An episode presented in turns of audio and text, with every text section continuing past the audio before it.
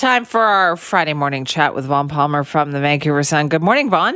And good morning, Simi. Okay, let's start with the update on Premier John Horgan's health. I mean, obviously, this wasn't the news anybody wanted.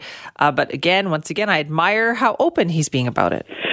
Very open about it, and then flooded with good wishes, of course, as you'd expect. And and I think you know, start with that. Good wishes, Premier. Um, I guess the only sort of balancing thing he would say with the news he's had that it was cancer, the growth that was removed from his throat, is he has been there before. 13 years ago this month, actually, John Horgan had surgery for bladder cancer.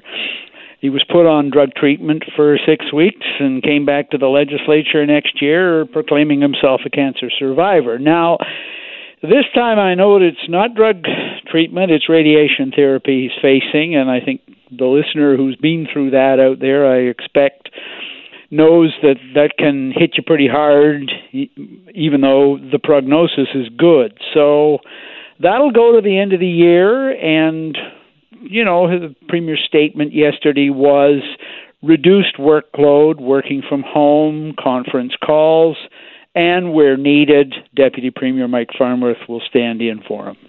Right. Okay. So that all stays the same. Let's talk about the process here, though, as well, because it seems to me, I mean, and I've had somebody in my family gone through this, several people, and it, it went the same way that it went for all of them.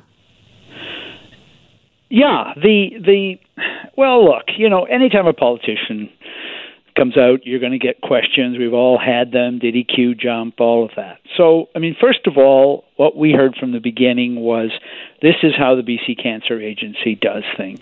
Yes. If, if you, John Horgan was obviously a high risk person, he had cancer before. His brother died of cancer just a couple of years ago. So he's 62 years old. So he was when it, he had a growth in his throat.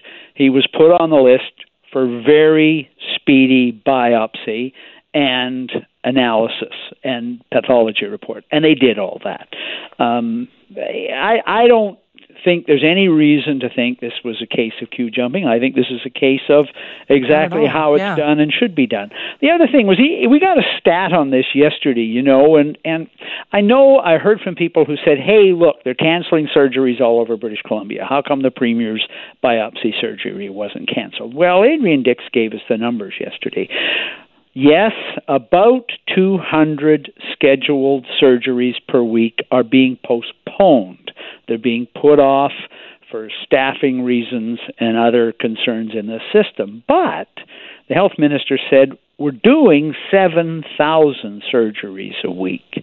So it is only a small number of surgeries that are being delayed. And I don't think, you know, uh, as I said, what I've always heard is that cancer care in British Columbia is first It's rate. amazing. Yes. And the judgment decisions that are made are made by professionals. They're based on risk. John Horgan was high risk, and we see why now he was high risk. He had cancer. Exactly. And I, as I said, my, my husband has been through this bladder cancer, same thing. And he is a regular at the BC Cancer Agency. And it is exactly as you described, Vaughn. Once you are in that system, once you are in the BC Cancer Agency system, they don't let you go. And they know that you're going to be back and they're going to have to look after it. And that's exactly uh, what happened here. So good, we wish him the best. I know he starts radiation soon, so hopefully uh, everything will go well there. Let's also talk about this real estate story too. I was a bit surprised that this came out. I didn't realize that there was going to be all this news about re- cooling down the real estate market. Yeah, it, it really it's interesting for two reasons. And first, to just segue from what we talked about with the premier, it's business as usual for the government. They've got all these major policy changes in the pipeline, and they're rolling them out as if, as I said, business as usual. We got the old growth strategy this week. We got climate action last week, and yesterday. I think this is a major piece of news for the housing market.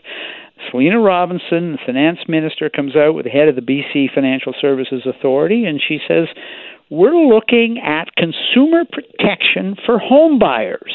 So, first of all, a cooling off period. Um, there already is one if you're a condo buyer in one of these buildings that they're pre selling. So, we're looking at maybe seven days. And you'd have that much time to put in your bid and back out. Two other things, and I heard you talking to Gord McDonald about this this morning, and this is really interesting. Essentially, taking the blinkers off the process. So, yes. no more blind bidding. Uh, you you would all the bids would be open. And the other thing, and you hear this, she says you hear this from mortgage brokers and realtors all the time. They're poor clients are so squeezed yeah. that they put in no condition bids and they end up buying a house that may have major major problems but they buy it without an inspection and they also so, buy it for way more than they yes. they could have paid for it if they did they didn't know that the last bid was like $50,000 less than theirs yes so all of this would be consumer protection and not without risks. I thought the other thing they did yesterday that's quite interesting is the legislation is coming next spring, but the Financial Services Authority is going to consult with all the interest groups out there on how exactly this should work and whether it's a good idea. Because the other thing that jumped out to me, Simi, yesterday during the briefing is if it's a developer that's got a whole new housing project, they don't need protection. But again, the mortgage brokers would tell you this. Lots of times, the person selling the house is also buying a house. They're mm-hmm. reselling, they're moving up.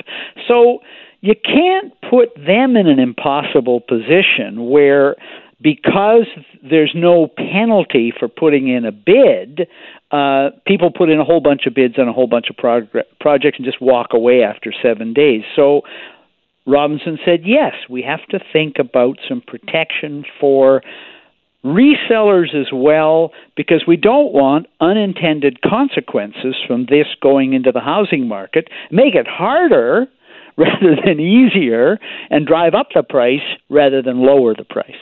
Okay, so th- this is all still part of a consultation process, though, right? Yep. Yeah, that's right. There'll be consultation to the end of the year. The government will bring in legislation in the spring, and I think you know from what the Robinson, uh, who who's the finance minister now, but she was the housing minister.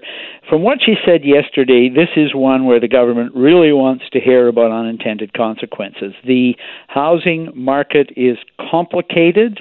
It is very, very stressed at the moment. They want to take some of the pressure off. They want to protect consumers, but they also want to beware of unintended consequences. So I think this is going to be a genuine consultation. I don't think this is one where the government's already made up its mind exactly what it's going to do. We might say that they Done that on right. some other issues like sick leave, but not on this one. Okay, and very quickly here, Vaughn, when it comes to unvaccinated healthcare workers, I really found it interesting what Dr. Henry said was that they are working to talk to individually every single one of the unvaccinated healthcare workers. One on one conversations, and from what she said yesterday, they're hearing some reassuring things complacency, people who've just put it off and haven't dealt with it, and they're saying, well, get it done. You can still get it done. And I was pretty disturbed to hear her say they're running into disinformation. So, not people that are misinformed, but people who are deliberately misinformed. Uh, there is a deliberate misinformation out there. It is being spread, and healthcare workers, along with the rest of us, are victims of it. Sure sounds like it. All right. Thank you for that, Vaughn. Bye bye,